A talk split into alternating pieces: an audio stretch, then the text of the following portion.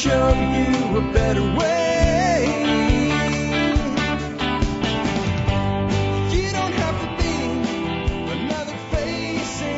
Hi, folks. This is Jack Spirko with another edition of the Survival Podcast. As always, one man's view of the changing world, the changing times, and the things that we can all do to live a better life if times get tough or even if they don't. Today is March 12th, 2013, and this is episode uh, 1087 of the Survival Podcast. It's also Skill Girl's birthday. Yes, Dorothy's birthday today. So if you're a friend on Facebook or if you exchange emails with her, whatever, say happy birthday to Dorothy today. Anyway, uh, what are we going to talk about today? Today we're going to talk about mob grazing and taking the concept down to a small piece of land. I've done a lot lately with mentions about Alan Savory's work. Yesterday I talked about Greg Judy's work, and there's a lot of other people. Joel Salatin springs to mind that have worked with a paddock shift concept on a very large scale, using very large ruminants like cattle mostly. Uh, Geoff Lawton's doing the same thing at the permaculture farm that he's running in Australia. Uh, a little bit of a different end in mind, but the same exact philosophy. The thing is, very few people that listen to this show are sitting on like a hundred acres that they're managing cattle on. The average TSP listener is someone that has um, a, a typical suburban lot up to somebody with a you know maybe a dozen acres or so, and, and, and even if you get into like the ten acre parcels, you can do cows on ten acres, but boy, it's uh, you're not going to do that many of them, and they're, it's a bit of a large animal, and even people with enough land to maybe run a, a small herd often don't really want the work or don't want that large of an animal to be uh, looking after. They want to maybe manage a couple acres, three or four or five, and and then you know that's not really a cattle operation. And so what I've gotten in the past week since I started talking about this in some feedback shows is uh, several dozen at least emails. I have an acre. I have a half an acre. I have four acres. I want to do this. How do I do it with animals that are not huge, giant things like cattle that I don't want? And that's what I'm going to talk about. And it works out well because it's what I'm doing here. It's what I'm developing the plan for right now. And it's something that I've been in and out on a couple different things and I've kind of shifted my methodology over time. And we'll talk about that today. With plans, uh, as far as the livestock we'll be adding here, at our homestead, the wh- why behind the decisions, including some very recent changes in some, some planning and ideas. Before we get to that though, let's go ahead and uh, take care of our sponsors. They do a lot to help take care of you. Sponsor of the day number one today, bulkammo.com. Hey, I told you guys for years to stock up on ammo, right? Well, I'll tell you what, um, if you want to do it right now, uh, bulk ammo is the place to do it. They're, they've got a lot of stuff that hasn't been in stock for a long time back in. Uh, plenty of 5.56 ammo, uh, plenty of 9 millimeter ammo, uh, plenty of 45 ammo. A little bit higher than it was a few months ago, let's say, but lower than it was a few weeks ago, and at least it's available, and quite a bit of it's available. I'm also sitting on their site right now. I'm probably about to sell all 63 of these for them. Uh, but high capacity magazines have been pretty hard to come by. Right now they have 63 ready to ship on the front page of their website. Not 30 round, but 20 round AR-15 uh, Thermold mags at 15.99. That's a pretty good deal.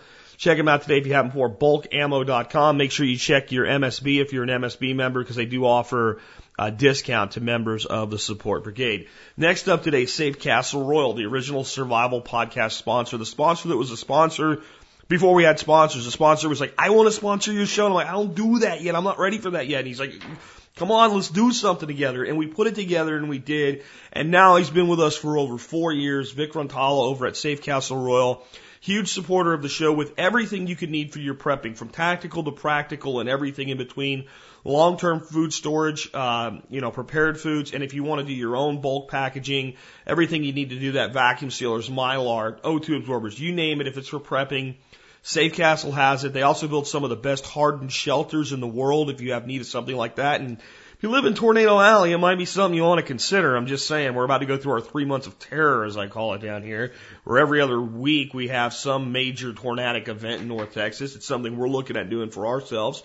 So check them out today, Safe Castle Royal. They also have an awesome discount membership club. It's 49 bucks, and then you get a lifetime membership for discounts on just about everything they sell for the rest of your life. But guess what? If you're a member support brigade member here at the Survival Podcast, You get that for free. That means your first year of MSB, it costs you a buck because of that one benefit. And there's another 30 odd vendors in there. And I'm about to add two more for you this week to the member support brigade. So that's a good segue over to that. Uh, if you want to help support the show, at a whopping 18.3 cents an episode. When you get done listening to the show, if you think that was worth two dimes, and I'm going to listen again tomorrow and it'll probably be worth two dimes again. Consider joining the member support brigade and look at it this way. You get the content for free and you choose that it's worth that much and you pay for it. But in return, you'll also get enough discounts to get all your money back. This is just one that I mentioned just a couple seconds ago. And I've got some really cool stuff on the way. I've got two new vendors I'm about to bring on uh, both that are quite cool in two totally different ways. And remember, military, law enforcement, Peace Corps, and first responders like paramedics, I give you an additional discount if you email me before, not after you sign up, and uh, I'll give you a discount code. Just tell me who you are and what you're doing, or who you are and what you did if you're prior service. Just a sentence or two. I don't need your whole CV or anything like that. Um, with that, I've got the uh, housekeeping wrapped up. Let's get into the uh, the main topic today. Okay, so let's start out with what this whole concept of mob grazing is. The mob grazing, uh, and again, I've posted uh, art, uh, two really great presentations. One by Alan Savory, who's been doing this for decades, and mostly in the third world, and a guy named Greg Judy I posted. And if you go to the show notes today, episode 1087, you'll find links to both of those presentations again if you haven't seen them yet. They're both worth watching. Uh, Alan's is a TED talk, lasts about 20 minutes, I think, and Greg's is like an hour plus presentation that goes through a PowerPoint deck that actually shows more of the mechanics behind it. But what you see in Alan's is the reason that I think so many people are excited about this and starting to understand that this type of management actually improves the land. And, and here's the reality. If you ask most people, if you want land to recover, should you put more or less animals on it? Conventional wisdom would be less, that the animals take from the system, and because they take from the system, they, you can only let them take so much. And this is actually a permaculture principle, limits to population right? We have to limit the population. But what is that limit, right? And and how is that limit assessed? Is it based on just a a finite carrying capacity? If I have a hundred acres, I can have one cow per acre, a hundred cows. And what happens if I just dump a hundred cows on a hundred acres and let them do whatever the hell they want to? Well, the reality is they'll do a lot of damage to that land.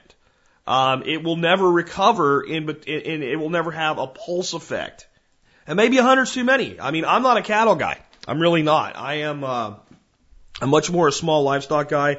I have a little bit of experience with cattle, but primarily just in dealing with them because you were somewhere where they were. Um, I've never managed cattle. Um, so I don't know exactly what the density is that these guys are using, but let's say it was 50 cattle. Let's say we're going to put 50 cattle on 100 acres. Now I can actually see 50 cattle doing quite a bit of damage to 100 acres. Um, but if I break that up into two acre paddocks and I move those cattle every day, so they're on two acres a day, and there's a 50 day period between them being on one paddock and ever being there again, all of a sudden the land starts to recuperate. And then you start to realize something about the cattle. The cattle are not just takers, they're also makers. And they're makers in more than one way. Everybody thinks about the manure, right? So the cows eat the grass and they crap. Okay? And, and that, that's one thing that they do as a maker. They make fertility with manure. But they don't just crap, they also step in it. I know that seems gross to you and me, but cattle are cattle. They're not people. They, you know, they don't want to stick around in their own excrement for long, but they don't mind walking through it. They really don't. If you've ever watched cattle in a field and you watch, they don't go around a paddy. They go right through, right through it. Okay. So that's another thing they do is they actually push their own manure into the soil. Okay. Now another thing is they're walking on this grass. Now, if you've ever watched cattle move through a, a field or even a bushy area when they're clearing out brush, they don't, you know, like walk a little step and then eat until there's no more left and then walk it a little bit more and then eat until there's no more. They're not real conscious about the fact that some of that stuff's getting trampled to the ground. So they also bend over, break, and smash down a lot of the grass. And as a, as a lot of conventional beef farmers look at that and go, oh, it's being wasted feed. But every single bit of that grass that gets pushed into the ground is improving the soil fertility. So they're also making fertility and making soil simply by being there. Now, if they're there every day, then there's no recovery period. So it would be like, you know, if you want to build muscles, you go into the gym and you really do a good heavy bench workout. You work your triceps, your chest, right? You know, and maybe you do a little bit of bicep, right? And you work really, really hard. I mean, you work to, to the edge of what you're capable of and a little bit beyond. You have a spotter that at the end, like your last rep in each set, you know, they're, that are basically, you know, helping you because you can't even get the last one up. You put yourself into muscle failure, right? And if you do that consistently the right way, you'll break down muscle, it'll rebuild and break down and rebuild and you'll get bigger and stronger. If you just did that, you know, every two hours you did a workout like that for a month, you're not going to look like Arnold Schwarzenegger at the end of the month. You're going to look more like somebody that came out of the gulags. You'll, you'll tear the muscle down and it, it won't have a recovery period. And if you went through something like that for a 30 day period, you're probably going to take a long time to recover. Longer than it would have taken if you wouldn't have done it at all and just started working out sensibly. And I think most people that are into physical conditioning understand this. There's recovery days. Even people that work out every day, they generally work out different zones. They work chest and arms one day, legs the next day, core the next day, so that the chest and arms have a period of recovery. And then maybe they do a cardio day, and then they go back to chest and arms. And, and if you think about that, that makes perfect sense that your muscles would require a recovery period if you wanted them to grow. That's mob grazing. I have this acre paddock that, that, uh, that 50 cows just were on for a day or a day and a half or two days. They've eaten it, they've crapped in it, they've mashed it down, they've done all this stuff. It needs a recovery period. It, it's so obvious when when you ask the average person about a gym workout. I think because we're more familiar with that today. We every there's weight loss programs on TV and kickboxing this and Tae Bo that and you know Billy Blanks and all this other crap that's on. I know it's older, but it's just what's coming to mind. But you get what I'm saying. Like this is common knowledge today about all of these what works and what doesn't. But the basic theory behind physical fitness, in spite of the fact that most of our country's fat is uh, is is known. At least that you would. This is how you would do it if you wanted to. So why doesn't it make sense that again patterns replicate in all places? If you see a pattern anywhere, it probably applies everywhere. You just need to look for it. So there's a pattern association. Now here's another thing that happens. Some of that grass is trampled down and it makes soil contact, and that stuff can break down right away. And it's mashed down with the poop. Okay? But a lot of the grass is dead or dying, and it's standing a standing litter. And it creates this an air pocket between the soil surface and uh, the exposure to uh, the atmosphere, the wind, the sun, erosion, rain. It creates this air pocket. What's that like in a garden? Mulch. So effectively, the cattle are working organic matter into the surface layer of the soil, mulching it, and moving on in a mob grazing environment. Now, in a mob grazing environment with cattle, the way that happens is every day or every 12 hours, depending on the frequency of movement, how big, how many cattle, whatever, somebody goes out there and goes, ah, cow, yeah, yeah, and pushes them and opens a gate and sends them to their next place or moves some electric netting fence or whatever, or gets their cattle dogs out and moves them. And why do we have to do that? Because cows are stupid. Cows are a domesticated animal. They are not they are not predated on on any high level anymore. Um, coyotes and wolves will take some calves, but even wolves aren't messing around with a full grown uh, cow. They're really not. They're gonna get the guts stomped out of them. Um, if you want to see this work in nature, it used to work with the bison.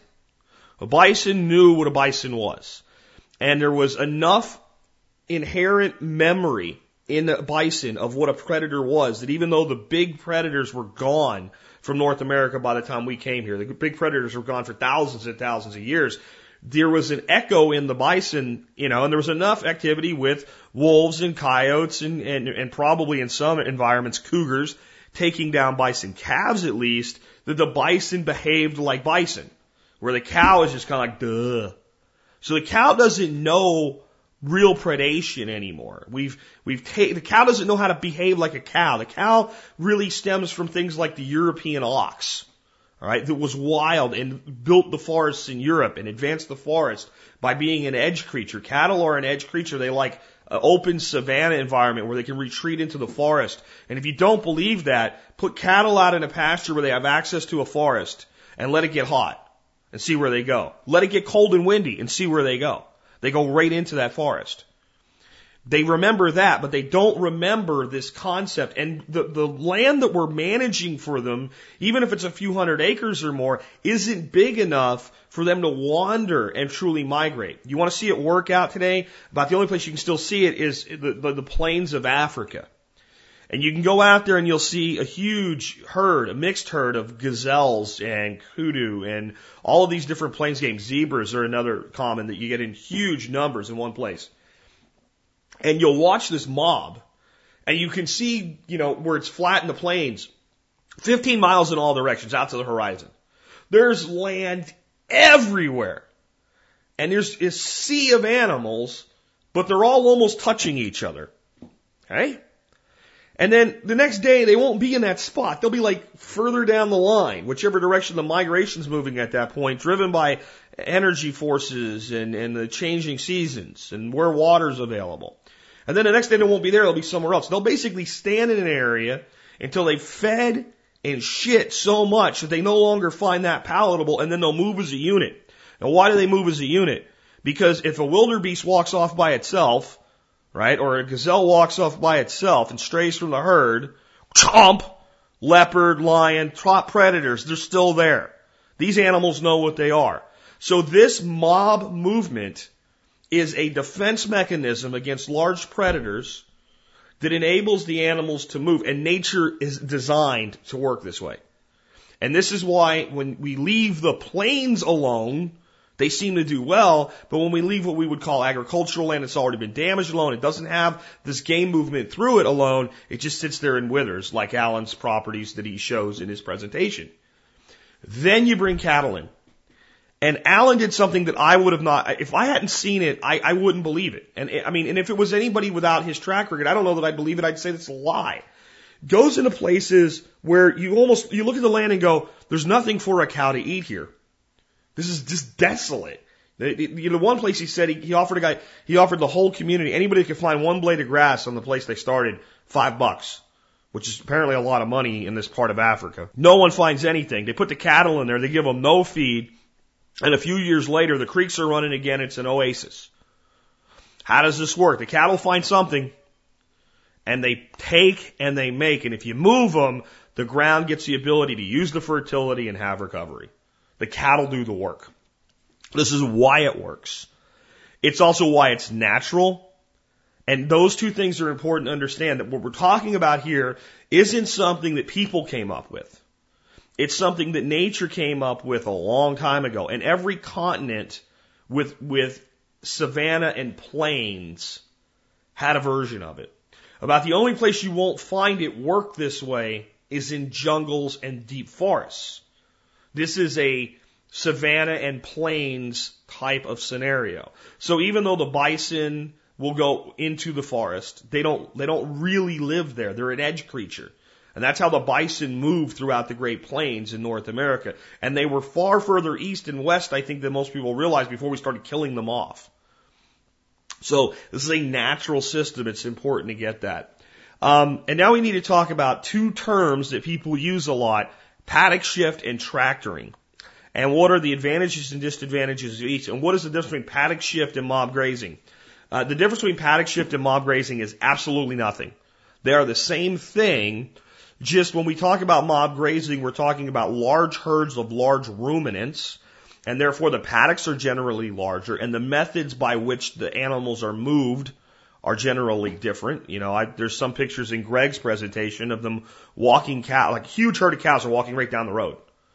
He said he was talking to a guy that was helping him do all this, and he said, uh, he said, well, we have to, we need trucks and stuff like that. Because the, the guy was like, you don't need any equipment at all. You don't even need a tractor.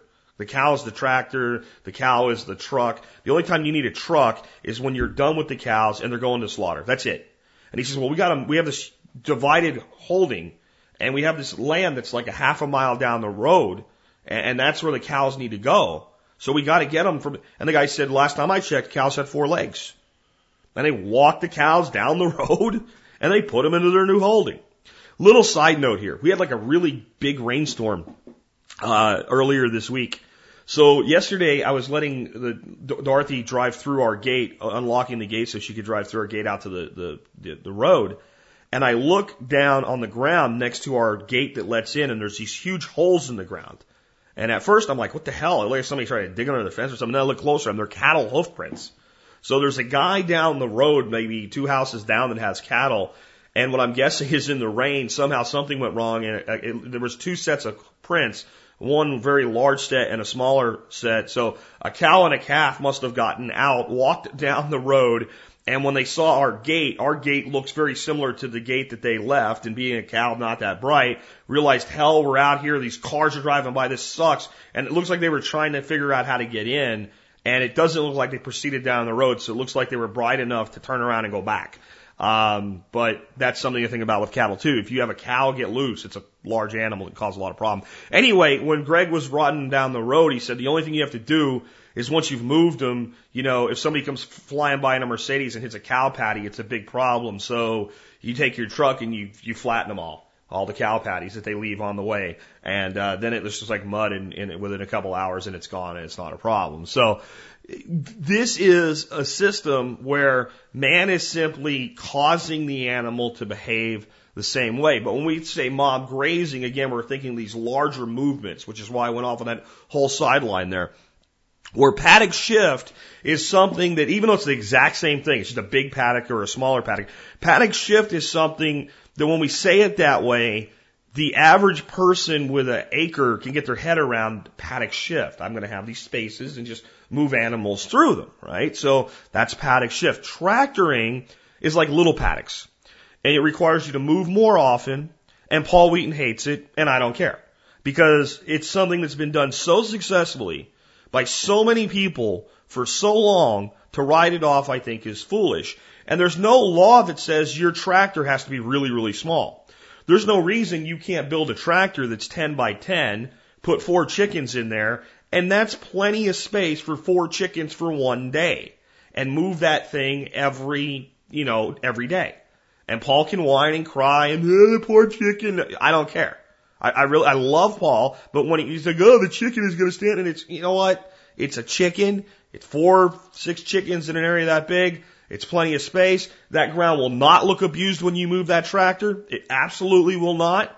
And when you come back to it in a few days, it will be deep into recovery. And when you come back to it in a couple weeks, it'll look better than when they were there two weeks ago. And it's been done so many times by so many people to write it off as a mistake. Tractoring also has some inherent advantages. A tractor is contained. So we have a little box house in there. We have maybe if we ever have layer chickens that we're tractoring, we have a place where they can lay eggs that we can get to. We can hang our water bucket. We can put our feeder in there so that they have feed in addition to what they're eating off the ground. And when we move it, the birds move with it. If you're really smart with your tractors and you have your little place for your birds to go into. When they go in there, you close the door and you move it when they're in there. And then you don't have to worry about when you're moving them getting out the bottom or anything. Really cool. So it works. The biggest limitation is size. If we're going to move the entire apparatus, something that's 10 by 10 is some work to move. It weighs a lot. It takes quite a bit of effort. You probably need two people to do it. If you can set it up so it has some sort of a wheel uh, mechanism on it where it can be lifted up a little bit by a lever, wheels drop down, and then you've got four wheels to push. It can get quite easy. But to keep that small a number of animals in, eh, it's maybe not as big as it should be. If we look at different animals that have different utilization of the land though, we might be able to tractor rabbits or quail in a far smaller system than that. Paddock shift would be that the animal and whatever housing and care requirements that they need are mobile like a tractor. But in addition to that mobile unit, which is probably smaller than a tractor because it's not something that they live in, just something that they sleep in or take shelter in, we have movable fencing. And as we move the, we move the, the, the housing unit, we move the fencing with them. That's one way to do it. We could also do permanent fencing. Um, the problem with permanent fencing is all of a sudden it's in the way of a lot of other things you might want to do. That's that's part of why I'm not looking at cross fencing things out. I got three acres, um, and, and you know it doesn't take a lot of math to figure out real fast. I mean, I could do 12, 12 permanent paddocks of a quarter acre apiece. And that's plenty big and you can move them every other day and all you would see is the land get better and better and better. But then when I start looking at doing swaling, I start looking at wanting to bring vehicles in and out, I start looking at expense. It's easier to move the fencing and give them a slightly smaller area um, than it is to chop up my property that way.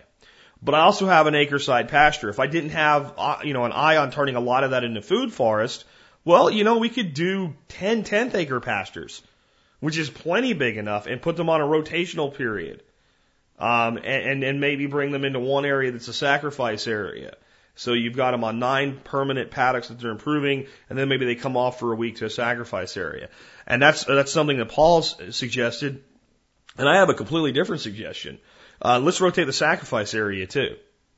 See, even a week on a piece of property that big, the chickens won't do enough damage that that land can't recover. Now, if they're get, if that piece is getting hammered every 10 days for two weeks, it will. But if it's getting, and you can do this a little bit differently, you can move it to, there's no reason it has to be two weeks, a week. So they're in one place for a week, then they go into each paddock for two days, then they go into the, the, the, the longest paddock that they've been out of next to the, well, you, the, the, the seven day paddock for seven days, and then it repeats through there and chases itself back. And, and that land will do just fine with a reasonable sized flock of birds. So there's ways we can do this. The big advantage to tractoring over paddock shift, especially with birds, is predator protection. Um, I've talked to plenty of people. I got some chickens that are all happy and then they're really sad uh, a few weeks later because chickens aren't that smart and they have hawks and the hawks just hammer the chickens. And you can put some overhead cover and things like that, throw some guineas. There's some things you can do to deal with it uh, and to help the chickens have a better survivability rate. But the reality is chickens are pretty much a sitting duck, no, no pun intended, uh, for a lot of birds of prey. Um, Sean, who uh, did the work for me up in Arkansas with his excavator, got some chickens. He said, you know, one day I let the chickens out. They were out five minutes, and there's a hawk with one of them. Five minutes, bam. So if you have a tractor and you have this overhead protection, especially if you're doing like broilers, meat birds, and you're running meat birds, um, and you have a large number of them and you're doing it for a profit, taking away that predator issue is a huge thing. Because it's not just the raccoons you have to worry about. You, we can deal with coons and, and night predators pretty well with a good solid, uh, you know, coop. But daytime predators are a little bit different. There's not a lot you can do. And, you know, you can't go shooting hawks because you go to this place called jail for that and you get these big things called fines because they're protected. And I'm not saying they shouldn't be, at least on some level, but, uh, I think the days where they were all going to disappear are gone. And the fact is now, it's been so long since anybody's been able to shoot a hawk that they've lost all fear of humans. And once they know you have chickens in a place, it becomes a fertile hunting ground. So that's one huge advantage. Another big advantage we're going to talk about a little bit at the end is setting your systems up so that other people can do it for you. Well, if you can set up a big enough uh, feeder that it will provide feed for seven days, and a big enough waterer that it will f- provide water for, for seven days, and your chicken house is inside the tractor so that you can't gain access unless you know you go around the back and open an egg laying box or something like that so that it's it's well protected from predators and you want a neighbor to look after your chickens while you take a seven day vacation, all you have to say is the tractor's there. Tomorrow, move it until it's it's past where it is now, and just keep moving it. Just go out there once a day and move it for me. Can you do that? And you probably can get the neighbor's kid for you know three or four bucks a day, a little stipend to help them out, and say, and you go back here and say, get the eggs out, and you guys can have the eggs while I'm gone. And it's easy. If you need to do a paddock shift, now you've got a whole different scenario with management. It's a better system, but it's a harder system for someone to help you with. It doesn't really take care of animals all the time. So it's, it's another way that you have to look at it. And then some animals, which I'll say now I'm going to go through a list of animals for their roles in a paddock shift or tractoring environment, aren't really suited to paddock shift. Okay. Some animals just really won't work that way, but we can tractor them. I would put quail in that category. Um, even the little Coturnix quail and all, they can fly. They don't fly really well, but they can fly themselves out of a paddock. Um, rabbits dig. and, and are, are, have a tendency that they would find their way out. Now we can do, there's ways of doing rabbits in a big, giant, like rabbit screen house. And there's ways of doing quail like that, but we're not going to get the shift uh, component in there. And we're not going to get the soil improvement in there if we do that. So let's start out with chickens. We did a whole show on it, so I'm going to go brief on it, but I have to talk about them because it's the animal that everybody seems to start with, including me, even though I was all on ducks and I don't, I don't know if I'm on ducks so much anymore. I mean, I was married to ducks because I thought I was going to have lots of ponds and I don't know that I'm going to be able to do that now. And I have a tank plan and things like that, but I'm thinking, and I'll save them for last because I think the ultimate animal, if you live in a place where the noise can be tolerated, for paddock shift for people that don't want larger animals is probably a goose. And that might be the way I go is with geese. But starting with chickens, we can do shifting or tractoring with them. And we can do it very, very effectively with either a small or a large number of birds on even a relatively small amount of land. The chicken has some behaviors, and it's, if you understand the animal's behavior, then you can understand how you use it and manage it specifically in a multi-animal environment because you want animals whose behaviors complement each other, not so much compete with each other. Or if they do compete with each other, you maybe want to put them into a single mob or you want to space them further out. So if I have an animal that's mainly a grazer and I have an animal that's primarily a scratcher, like a chicken, I might put the grazer right in front of the scratcher or the scratcher right in front of the grazer, and I know they're going to have different behaviors, different effects, and take different resources and put different uh, return elements back into the land. So they're not so much beating the land up, they're complementing it with each other's behavior. So the chicken's primary behavior is the scratch, which means it disturbs soil significantly. It digs things up, it uproots things, and it's a very effective predator control or a pest controller. So it's a very effective predator on pests. If I have fruit falling off of my trees, I know that the chickens love the fruit flies in their larvae, and I want to put a paddock around those fruit trees at the point that fruit's falling, and I want to break that pest cycle. So even though I normally might be moving them over to paddock seven, in my just making something up. I might want to move them today to four because I've got a huge windfall of fruit and fruit pests. And I know that because that's there, even if they were on that paddock a little bit closer than I would normally want to put them back there, they're going to spend a hell of a lot more time messing with that fruit and the fruit flies while it's there than they are going to spend on the other things they normally would do. So they're going to behave differently to the situation. And if we start thinking this way, we can be smarter than a chicken. And that's the thing. If you want animals to work for you, you have to just be a little bit smarter than they are. And that's not that hard to do if we'll just use our God-given brains and think.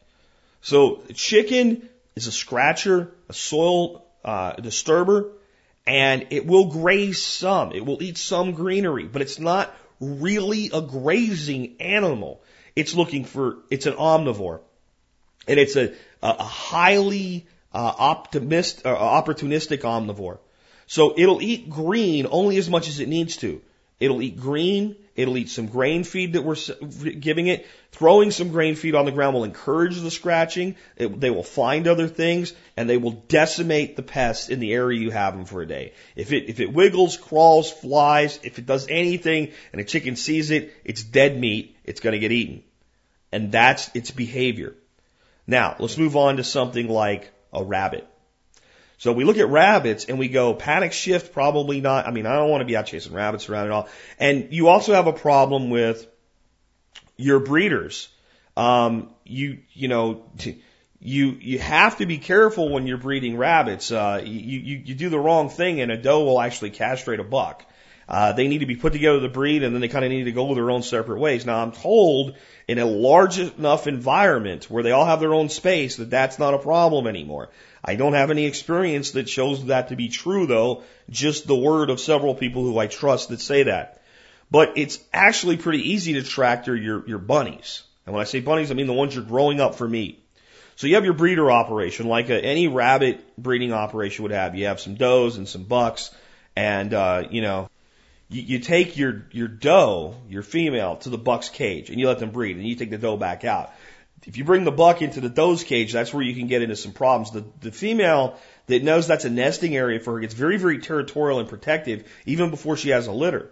And that's where, you know, the, the male can lose what makes him a male and he's no longer a valid buck you anymore. But you have your regular rabbit breeding operation.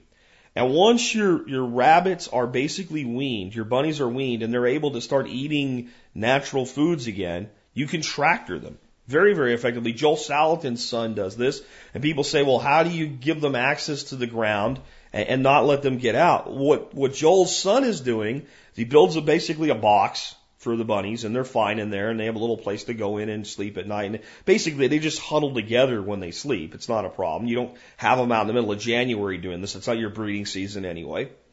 And um, you, you, you build the box with wooden slats for bottoms.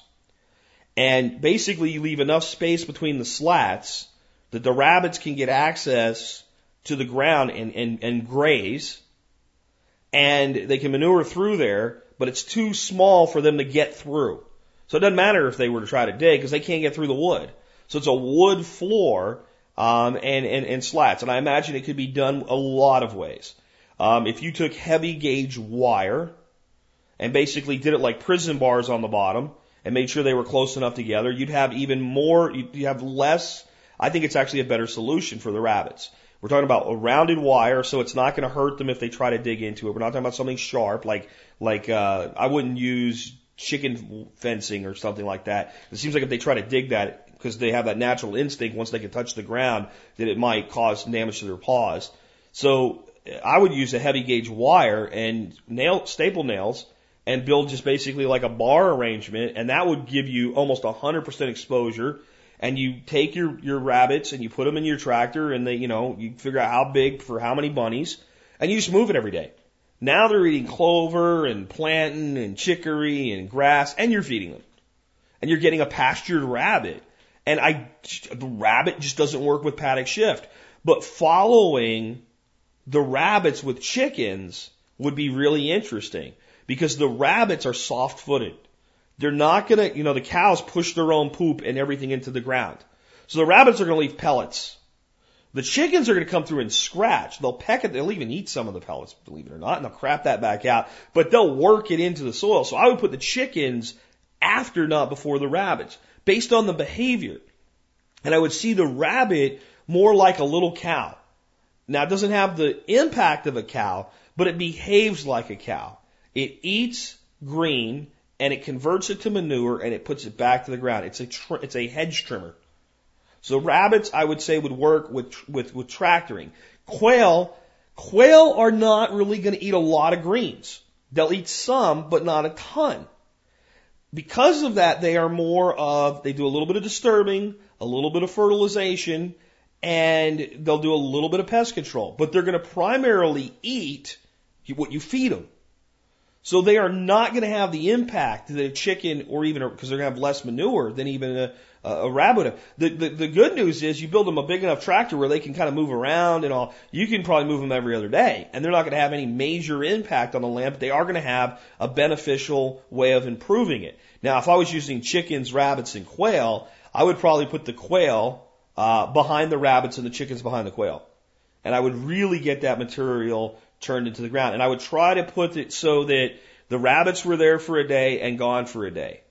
Maybe I would say put the quail, the, the, the rabbits would be there for a day, then gone for two days, then the quail for a day, and then gone for two days, and then the chicken. So I would have them that far behind each other to allow these different behaviors to take over. And you have to, you know, use your brain with how many animals and how far you space them out uh, you know, do you run them together as a mob, what have you? And some animals can be together and some animals can't. You've got to kind of plan for yourself and what you're using. Um, ducks. Ducks are clowns. And ducks can be very soft on land or very hard on land, depending on the type of land you have.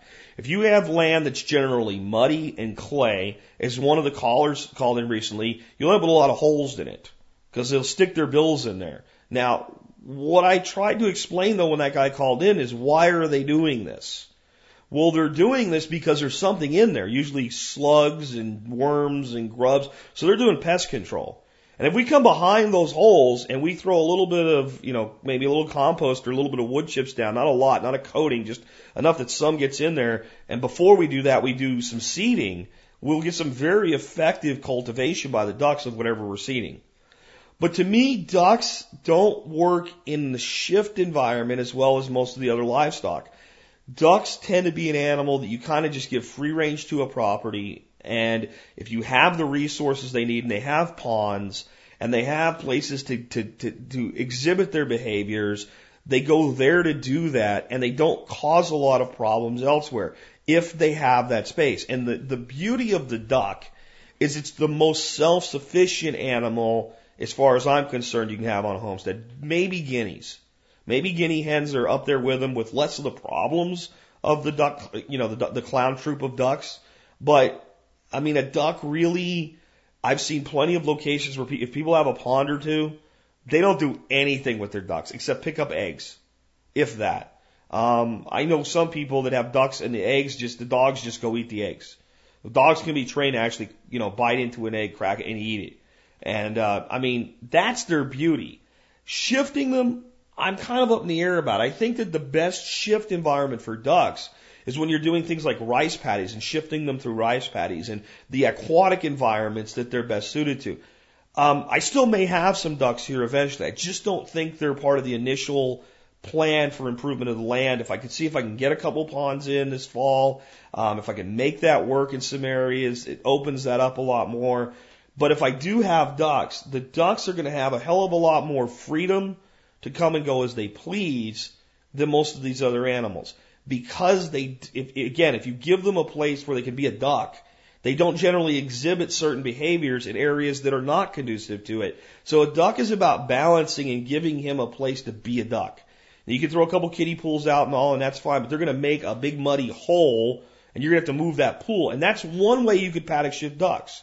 As long as they can't get off your property, let's say you're perimeter fenced like I am, and you move their kiddie pool every day, they'll exhibit that behavior adjacent to that pool. And if you move it every day, well then, but then you got to fill it, you got to get water to it. It all depends on how much work and space. And again, thinking about, you know, at times you might want to go away and have somebody else take care of it.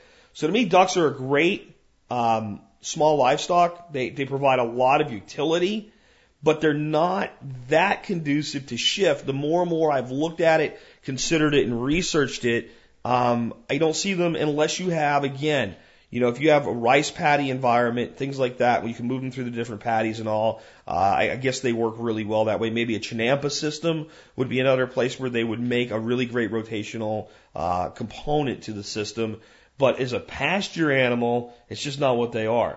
You can make it work, um, but I'm still of the opinion that if, when I bring ducks into the system, if I still do, that we'll put tanks in multiple locations and use that for, for fertilization.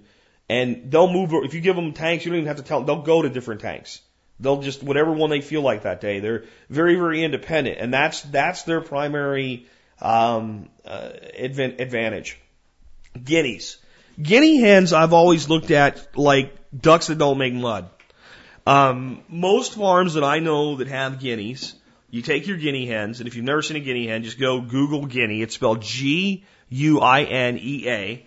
Put in guinea hen, and you'll find these these African birds uh, that are a little bit larger than a pheasant, and they actually taste a lot like pheasants. People look at them and think they're ugly and think, "Boy, I'd never want to eat that." Boy, if you like pheasant, you'd like guinea hen. But the standard operational procedure I've seen on most farms with guineas is you get yourself a small flock of guineas, they're kind of your alarm system. They tell you when anybody's showing up so you know, and they tell the other animals whenever there's a, a, a predator bird, a hawk or something like that. They alert. Uh, and that, and, you know, the smarter animals on your farm end up learning that that means something and they actually respond to it. Your dumber ones get picked off and over time your predation problem goes down because you end up with animals that know that that guinea alert means danger. Um, you don't feed them. You don't worry about them. You just put them out there and they don't do a lot of harm to your land because they're primarily an insect eater. And they just basically forage for themselves. And I never really thought about putting them into a paddock shift environment until I read last month's Acres USA magazine about a couple that are actually doing paddock shift with guineas. But anyway, they were doing a, a paddock shift operation with guineas and hogs and having very good results with that. Um, with the guineas doing just basically a lot of pest control. And I guess it makes sense. It's just that the entire point that most people seem to have with guineas in America today is that they're a pest control, alarm system, self-sufficient animal that you really don't have to do anything for. They're almost like a feral bird that lives on your property and doesn't leave. I mean, that's, that's really a great way to think about them. And again, they're actually considered meat-wise a delicacy. And if you give them what they need, they'll breed for you. So it's not like they're really hard to breed. I think some people believe that. So I guess guineas have a place. It's just their behavior is far more a pest control behavior. They do a little bit of scratching, but it's more of a, a, a backwards kick to try to make things move so they can find stuff. It's not anywhere near the level of disturbance that a chicken does. So if you put them into a shift arrangement, there's no reason guineas can't go with your chickens. So you could have a paddock shift with a few guineas in there, and that's going to help with the pest control, and they're going to be there to help look out after your chickens. You could throw a couple geese in a paddock shift with the chickens as well, and you've got guard geese. Um, geese are pretty tough animals. They're, when they're full grown too, you're looking at animals that range, you know, smaller uh, female geese will go 16 pounds. It's about as small as you're going to get from an adult. Uh, and large ganders can be as big as 22, 24 pounds. That's a pretty significant animal. And if you've ever seen a pissed off goose, they're, uh, they're pretty good at looking out after, and they, they tend to pick sometimes on like baby ducklings and stuff like that, but in general, they get along good with other animals on the farm. They seem to imprint on a family dynamic no matter what the other family member looks like. They're not, geese are non-racist, okay? They don't, they're not just non-racist with color, they're non-racist with species. They, they imprint on their keepers, they imprint on chickens, and they all become like, this is my family, and if anything threatens them, they, they go into guard duty. So, you know, th- that's a multi-species arrangement in a paddock. A couple geese, a few guineas, and some chickens. You just need to make your paddock a little bit bigger when you do that. Um, next up, I want to talk a little bit about some animals that are a little bit larger animals today, but that can still be done on smaller holdings. Goats and sheep, I think, are really awesome. Now, I thought about getting goats, and it turns out the people that lived here before me had goats, and I heard from one of the neighbors that the lady was up at 4:30 every morning to milk the goat. I don't want to get up at 4:30 every morning and milk a goat. Frankly, I don't want to milk a goat every day. Um, if I ever have goats or sheep, we're doing it for meat. We're not doing it for milk. I mean, I just if I want goat milk, I will get somebody that has goats and does milk to buy goat milk from. It, it goes under the heading of not everybody can do everything. But the thing about goats and, and sheep is they can live on browse that is not good enough, high quality enough for cattle and they basically behave like a little cow. With their manure actually being, let's call it less hot. It, it, it's far more initially usable without a breakdown period. Um, if you've ever, you know, used cow manure or chicken manure um, in composting, you know, it, it, when it's used directly, it needs to be composted so that the nitrogen levels come down to the point where it doesn't actually burn plants. Sheep and goats have manure very similar to deer or rabbit. It's pretty much usable as is. It's a pellet. It's, it's kind of like a little fertilizer pellet. But they behave the same way. They're a browser. They eat green stuff. They walk around. They tramp it down. They're not as big. They don't do it as aggressively, but it, it works. Now, I'm going to give you a breed of sheep that if I ever do sheep here, it'll be next year or later before I do. And when I've got a lot of the, the land improved already, and kind of bring them in to take it to another level. I'm probably going to do a species of sheep called a Dorper sheep. Dorper sheep are white with black heads. It's like there's some other, you know, color phases now, but that's the classic Dorper. There's two things that I really find attractive, or actually three things I really find about Dorpers that are quite attractive. One, they come from a desert strain in the, in the, you know, the wild lineage. So they can handle the harsh, hot environments like Texas, the dry environments like Texas, far more the way a goat does than a typical sheep does. Number two, they are a self-shearing sheep. I have no desire to shear sheep. I have no desire to mess around with wool. Um, I'm not trying to make a cash crop here. And if I want wool, I'll buy wool. I just look at it. If I wanted to buy enough wool to do whatever I need to do with wool for the next 10 years, I can go do it tomorrow. So I'm not looking for wool and I'm not looking for the work associated with shearing sheep. These things in the spring, when it starts to get warm, it just falls off. They shed like a dog. So you've, you've got that going for them. And the last thing is that they lamb at a rate at about 1.5 uh, the rate of normal sheep, if you want to say that. So they have a, you know, over a three year period, if you have, let's say, one ram and two ewes, you're going to get an extra couple lambs every two to three years. That means they have a higher meat yield because the lamb is what you're looking for. When you when you eat sheep that's full of growing, you call that mutton. And uh, they used to call poor people back in the olden days mutton eaters because they couldn't afford to eat lamb. They would eat the used up, worn out sheep. And uh, so lamb is definitely the higher quality meat. So if I bring in sheep that, or goats, I'm bringing it in for meat, and you're looking at young animals at that point. And this Dorper sheep has all of the high quality components of a goat as far as ease of use and things like that, and not having to have special care. But you get lamb instead of goat. And goat's okay, but lamb, I love lamb. Now, my concern is slaughter. Um, and it's, it, it applies to the next animal I'm going to talk about as well.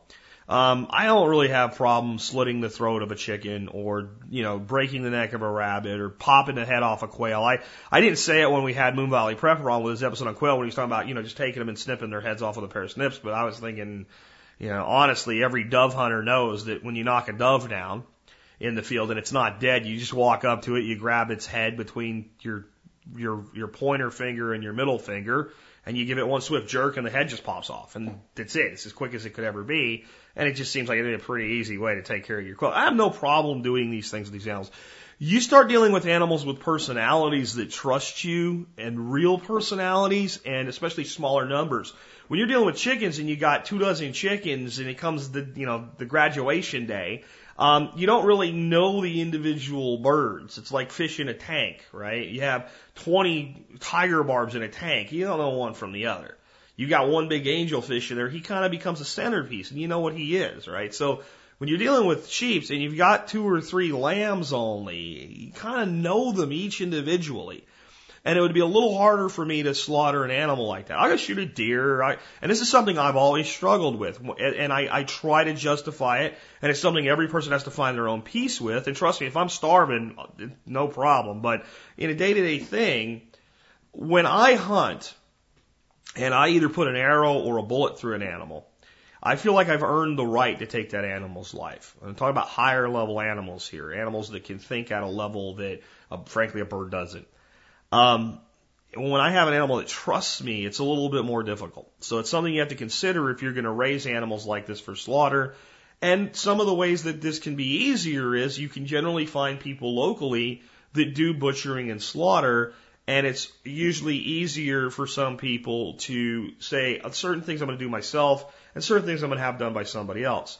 Frankly, um, I was at one place where there was a guy that came out to do chicken slaughter and his charge was a dollar ninety nine a chicken. And this guy had about 200 chickens. And he came out with an assistant, and they had all the equipment, and they just went to town, and they did it. And at the end of the day, you know, there was 200 perfectly butchered chickens, and the guy that was, you know, running the operation handed him 400 bucks.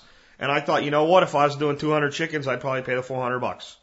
That's cheaper than any chicken you're going to get from a supermarket and my time is valuable. If we're talking about a half a dozen, I'm going to do it myself. And these are things you need to think about before you start bringing animals into a system, especially animals that replicate themselves. What are you going to do when there's more of them than you can handle? And when you're looking at all the little fuzzy peep, peep, peep chickens, and you're thinking, well, I'm going to have a flock of two dozen, and in that fall, you're looking at two dozen grown birds, are you going to be able to say, we need to call the herd now? And if you can't do it, do you have somebody that these are things that you you got to answer these questions for yourselves. And there's things you'll be comfortable doing and not comfortable doing. That brings me to the next animal that's kind of a larger animal for this, this type of situation. Pigs. Um, pigs are like a cow with a tractor nose, right? They will push into the ground deeper. They will uproot things. They will really disturb soil. They'll roll around. But when you move them every day, that behavior is as much of an improvement on the land as any other animal's behavior. You can track tractor hogs or you can paddock shift them. Uh, you get a great meat yield out of them. It's a good return of investment for how much feed you have to provide, how much they can get on pasture. They're actually a huge return of investment and you'll see it when you go to a store. Now it's true that they're doing cattle and CAFOs and pigs and I guess it's basically called a CAFO for hogs as well. But price meat by the pound or beef by the pound versus pork by the pound. And even pasture grass fed organic beef versus pastured organic pork and there's a much bigger premium on the beef. And it's, it's not because people like beef so much better.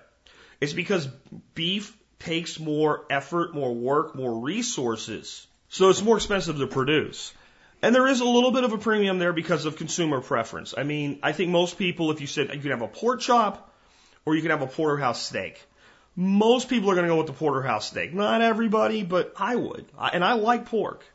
Um, my, my problem with pigs for meat animals is once domesticated, I mean, a wild pig is, is actually a fairly dangerous animal and, and, and a pig is on the verge of going back to wild at all times. But when they do, um, as they do become domesticated and, and they grow from little piglets up, the, the, the closest animal I can describe their behavior to and how they relate to humans is a dog. And if you think about trying to say, okay, my dog that I bought this spring in the fall has now grown up and I'm going to kill him and freeze him and eat him, um, a lot of people would have a real, I know I, I, I could not do that to one of my dogs. I could, Max is sitting here on the floor listening to me right now and there's no way I could use him as a meat source. Specifically, you know, for the purpose of, you know, puppy grow him up and eat him. I know some parts of the world it's done, but it, it's not something I'm comfortable with. Pigs to me, when you raise them from piglets, they get that vibe. And it's, it would be a difficult thing for me even to raise them and then send them away. And I think about the only way I could get over that is to be raised again, raising them in numbers where you don't get really attached to any of them. You know, you got pig tractors, you're moving them every day. There's 20 hogs out there and graduation day, they go away and that's it. That's the end of the story. Um, and again, this is a place where it's not about killing a pig that's a problem. It's about the pig in the situation where that animal's trusted me and would eat from my hands. In the end, though, they are tasty. Um, last weekend, a listener had got in touch with me and said they have tons of feral hogs on their ranch up in North Texas, further north than I am, closer to Oklahoma than than they are to me. And uh, their, their freezers were full, and they were still killing more because they had way too many damn feral hogs. And would I like one or two of them? And I said, absolutely. So if you meet me somewhere, I'll, I'll you know, bring a big cooler and I'll, I'll, I'll give you some. And, uh, but you're going to have to clean them. I'm, I'll, I'll gut them for you, but that's it. I don't like to skin them. I don't like to butcher them. I'll gut them for you. He gutted them a bit rough. We're going to have to talk, I'm going to have to talk to him about the way he gutted them. Uh, uh, he did it right, but he did it further than needed to be done, and it made skinning a little bit more difficult. Uh, one of them actually, when I got the, the skin down past the hips, the whole pig came in half. Like it just, because of how far they'd cut the pelvic girdle to get that part out. Anyway, um, but you know, the point is he brought me three, he was shooting three of them. Two of them were probably 70, 80 pounds and, uh, a live weight, and then one was a little bitty one. And I brought them here and I strung them up and I skinned them out and I quartered them and I made chops and we've eaten a bunch of it already and a bunch of it's in the freezer and you know, you don't, by the way, uh, pigs that size, you don't get a lot of meat. I mean, what you would think you would get, I would say we got 50, 60 pounds of meat out of those three pigs. Um, so it's just something to think about when you're raising hogs. If you, you're going to want to raise them to a fairly significant size to get enough of a meat yield to make it worthwhile. But I had no problem with that. And I've told the guy I'm a ruthless pig killer. If you ever want some help, put them down. Just, I'll come up there and I'll show you how to take out more than you can imagine. But a domesticated pig is something that would be a little bit harder for me uh, to do that to, especially one I had raised from a piglet. So these, again, these are those things you have to think about. But I think the pig's behavior makes it a natural fit into a system. Um, you know, Joel Salatin does a lot with chickens and pigs and beef and pushing them through the same land in different sequences. And his property has improved to the point to give you an idea what this type of a system can do over time. Eventually, on Joel's ranch, they had to go to the fences and raise the fence posts a foot because over the years they had built so much topsoil, the fence was effectively a foot lower. Think about that. That's every reason in the world for you to want to do this on some scale on your own property. The last animal that I saved for my list today is geese. And the more research I've been doing about ducks and geese, and uh, let me explain why ducks or geese in the first place with me. One, I want an animal that's extremely self-sufficient. Two, I want an animal that reproduces well. Okay? Um, so that I can have a breeding animal that will breed meat stock for the next year. Um, I don't mind doing the brooding. I don't mind collecting the eggs, putting them in an incubator, sticking them in a turner, you know, having three or four weeks out of every year where we're brooding chicks and we have to, that, that's fine. I don't mind that. They don't have to be broody animals. With geese, you really don't want to let your, your mama geese brood your, your, your goslings. Um, cause they'll imprint on her and not you. And you want them to imprint on, on you and then they will imprint on, on the rest of the geese in the flock. Um, they'll be a lot more tame if you do the brooding yourself. You can even, let the goose, you know, take care of the eggs till they're almost ready to hatch and then take them and finally incubate them and all. But if you remove the eggs and you never let them actually nest, your, your, your, your stationary flock of geese will become a lot less uh, aggressive as well. Because even when they're really imprinted on you and they're friendly and all, when the, when the, when mom's got eggs, man, uh, the gander and her together, they get really pissed if you get near, you know, they get really aggressive even with people they know. Um, there's things you can do to make them more trusting. Believe it or not, one of the ways to get geese to trust you is to bring your head down to their level. Not your hand, because your hand is seen as aggression, but your head is seen as a trusting thing. And it's how, if you watch geese interact with each other when they get along, you'll see they bring their heads low under each other, and then the other one will do it, and it's basically saying, hey, you're cool, I'm cool, we're not to fight. So, but when they're, you know, hissing at you because they're on a stand of eggs, there's, maybe you don't really want to do that because they don't really hurt, but if they get an ear, um, I don't know if you've ever had a goose get a get a good nip on your ear. Another thing to consider with geese is small children. Um, adults generally understand body language, even if they don't know they understand it. They know certain things like this shows fear, this shows aggression. Geese will notice a lot of times with smaller children. I'm talking like five, six year olds that that that kid is unbalanced, and if it's an aggressive goose, especially, they'll take advantage of them. Um, and they also can be triggered by some of the behaviors that a kid just, the kids just run around, blah, they don't think, right? So it's something to consider. Now, if you have kids that are well disciplined, it's not a problem, but it's just something to think about, especially if you have little ones that come over that aren't familiar with your kind of lifestyle from family members is say, you know, we're going to keep you away from the geese. It's something to consider is all I'm saying. Um, but that's, you know, it's kind of the, the deal with geese is they'll, they'll, they don't lay anywhere near as prolifically as ducks or chickens, but you can get a good number of eggs out of, of your, uh, uh, of your geese every year. And those can result in a whole new crop of meat birds. Goose is expensive. It's more expensive than duck. Go price, go to the store and you'll find almost, you'll almost never find fresh goose. You'll always find it in the freezer section.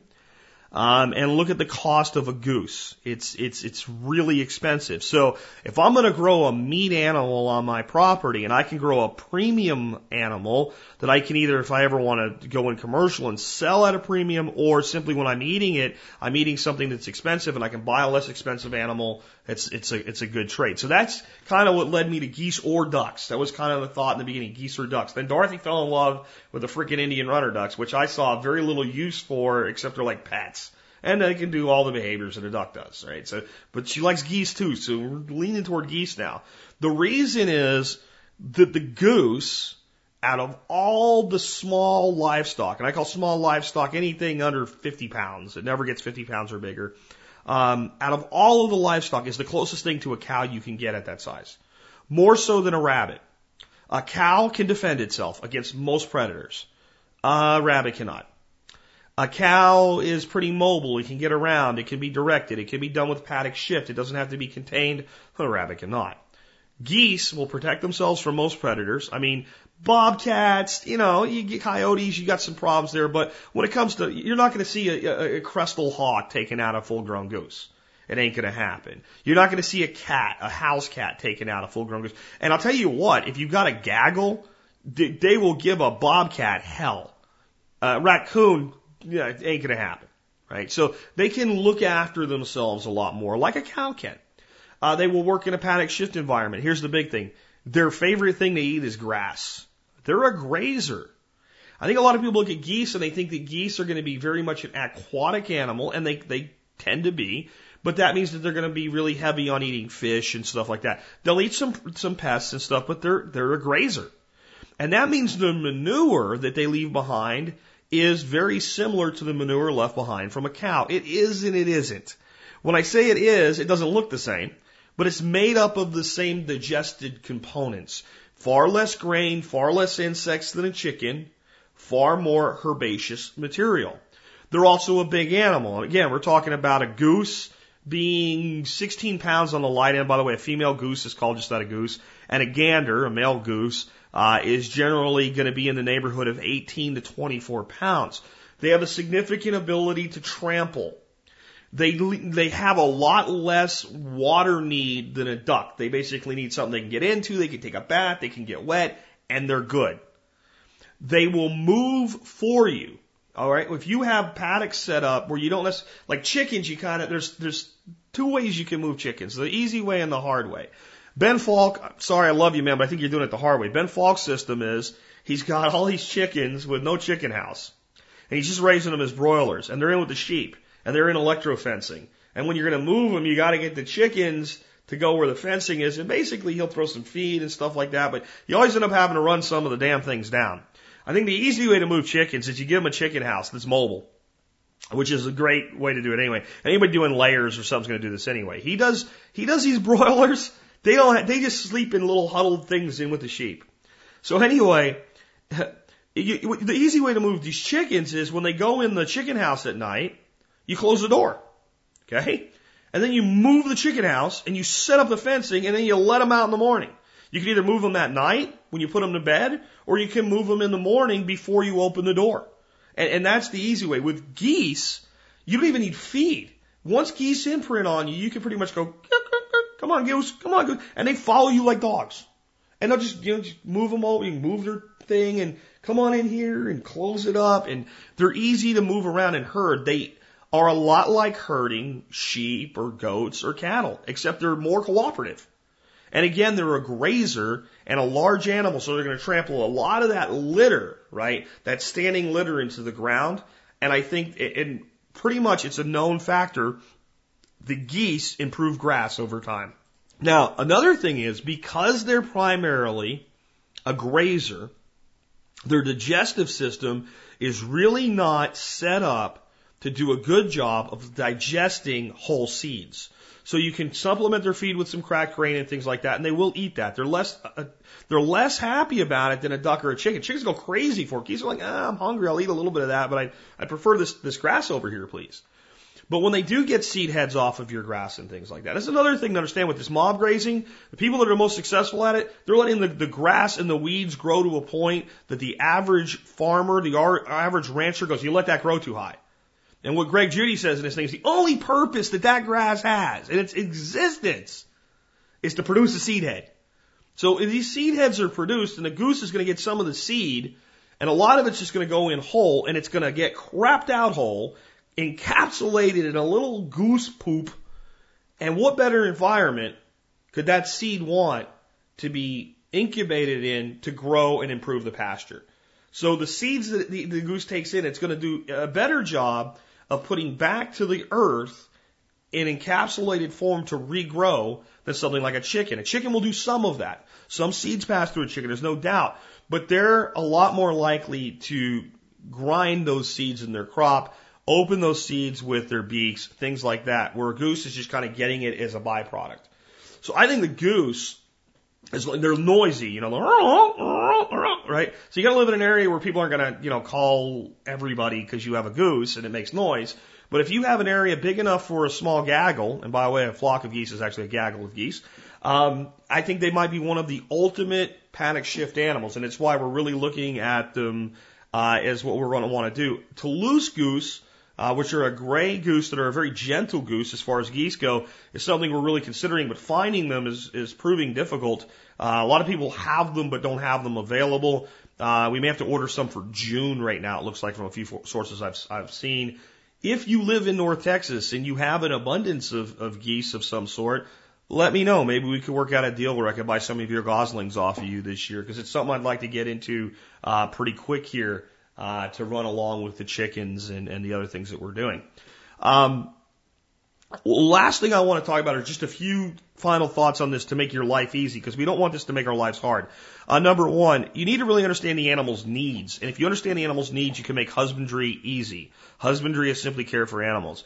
And that means anything that animal's going to need, do whatever you can to make sure it's provided with as minimal input from you as possible.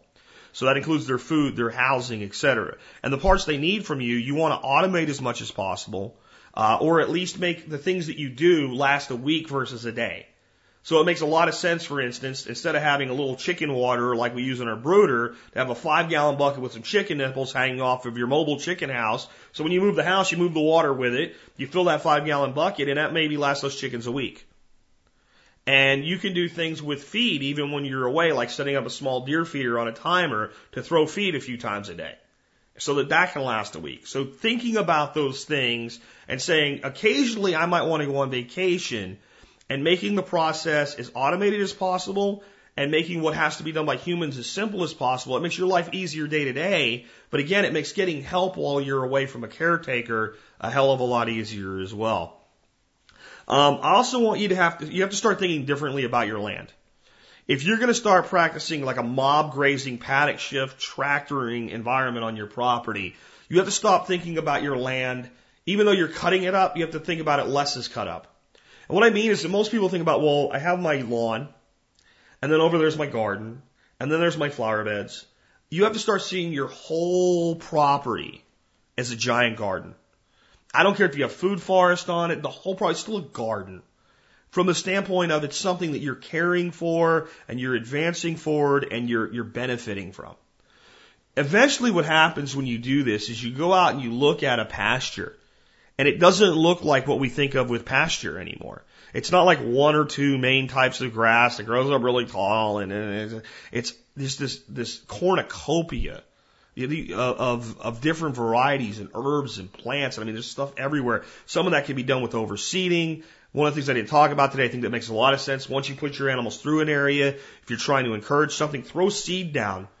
Uh, cover crop seed, pasture seed mixes, whatever, where those animals just were. It's a perfect time.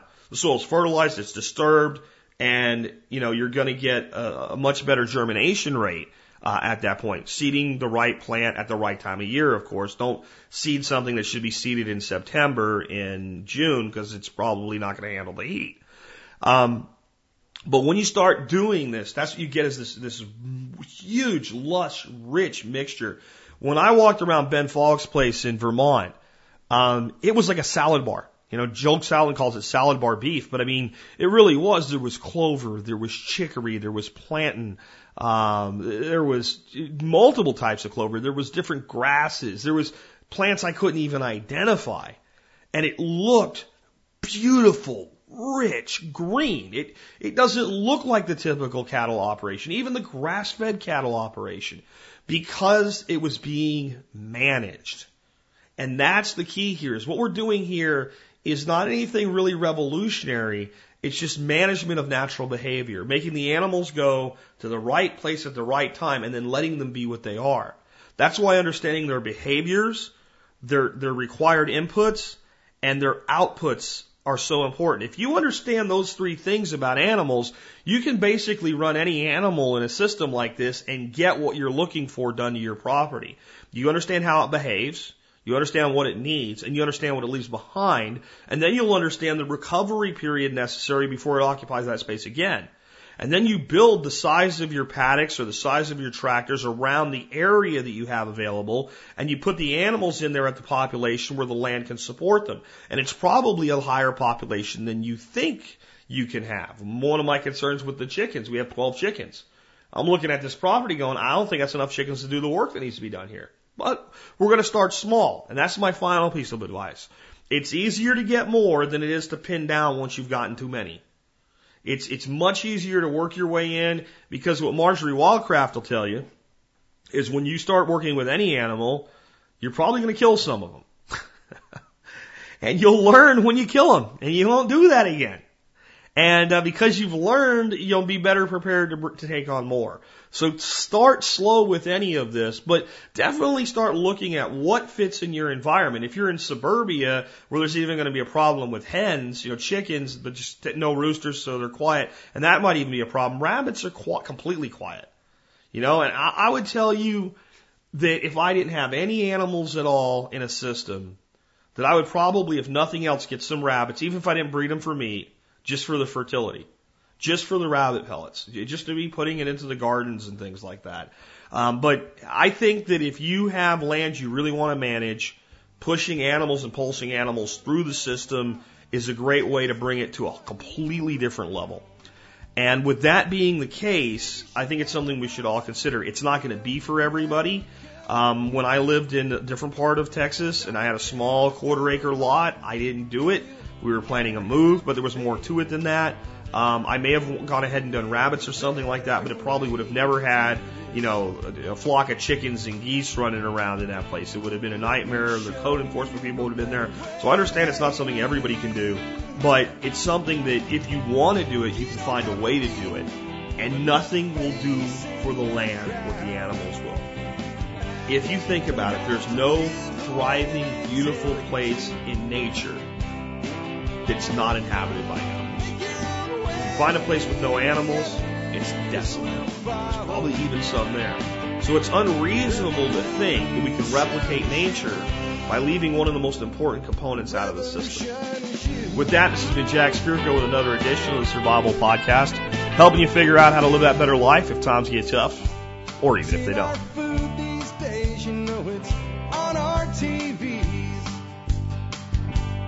Sometimes we forget we are what we eat. I don't know the answer. It's like there's nothing I can do. It's the price we pay, I guess, when we follow all the rules.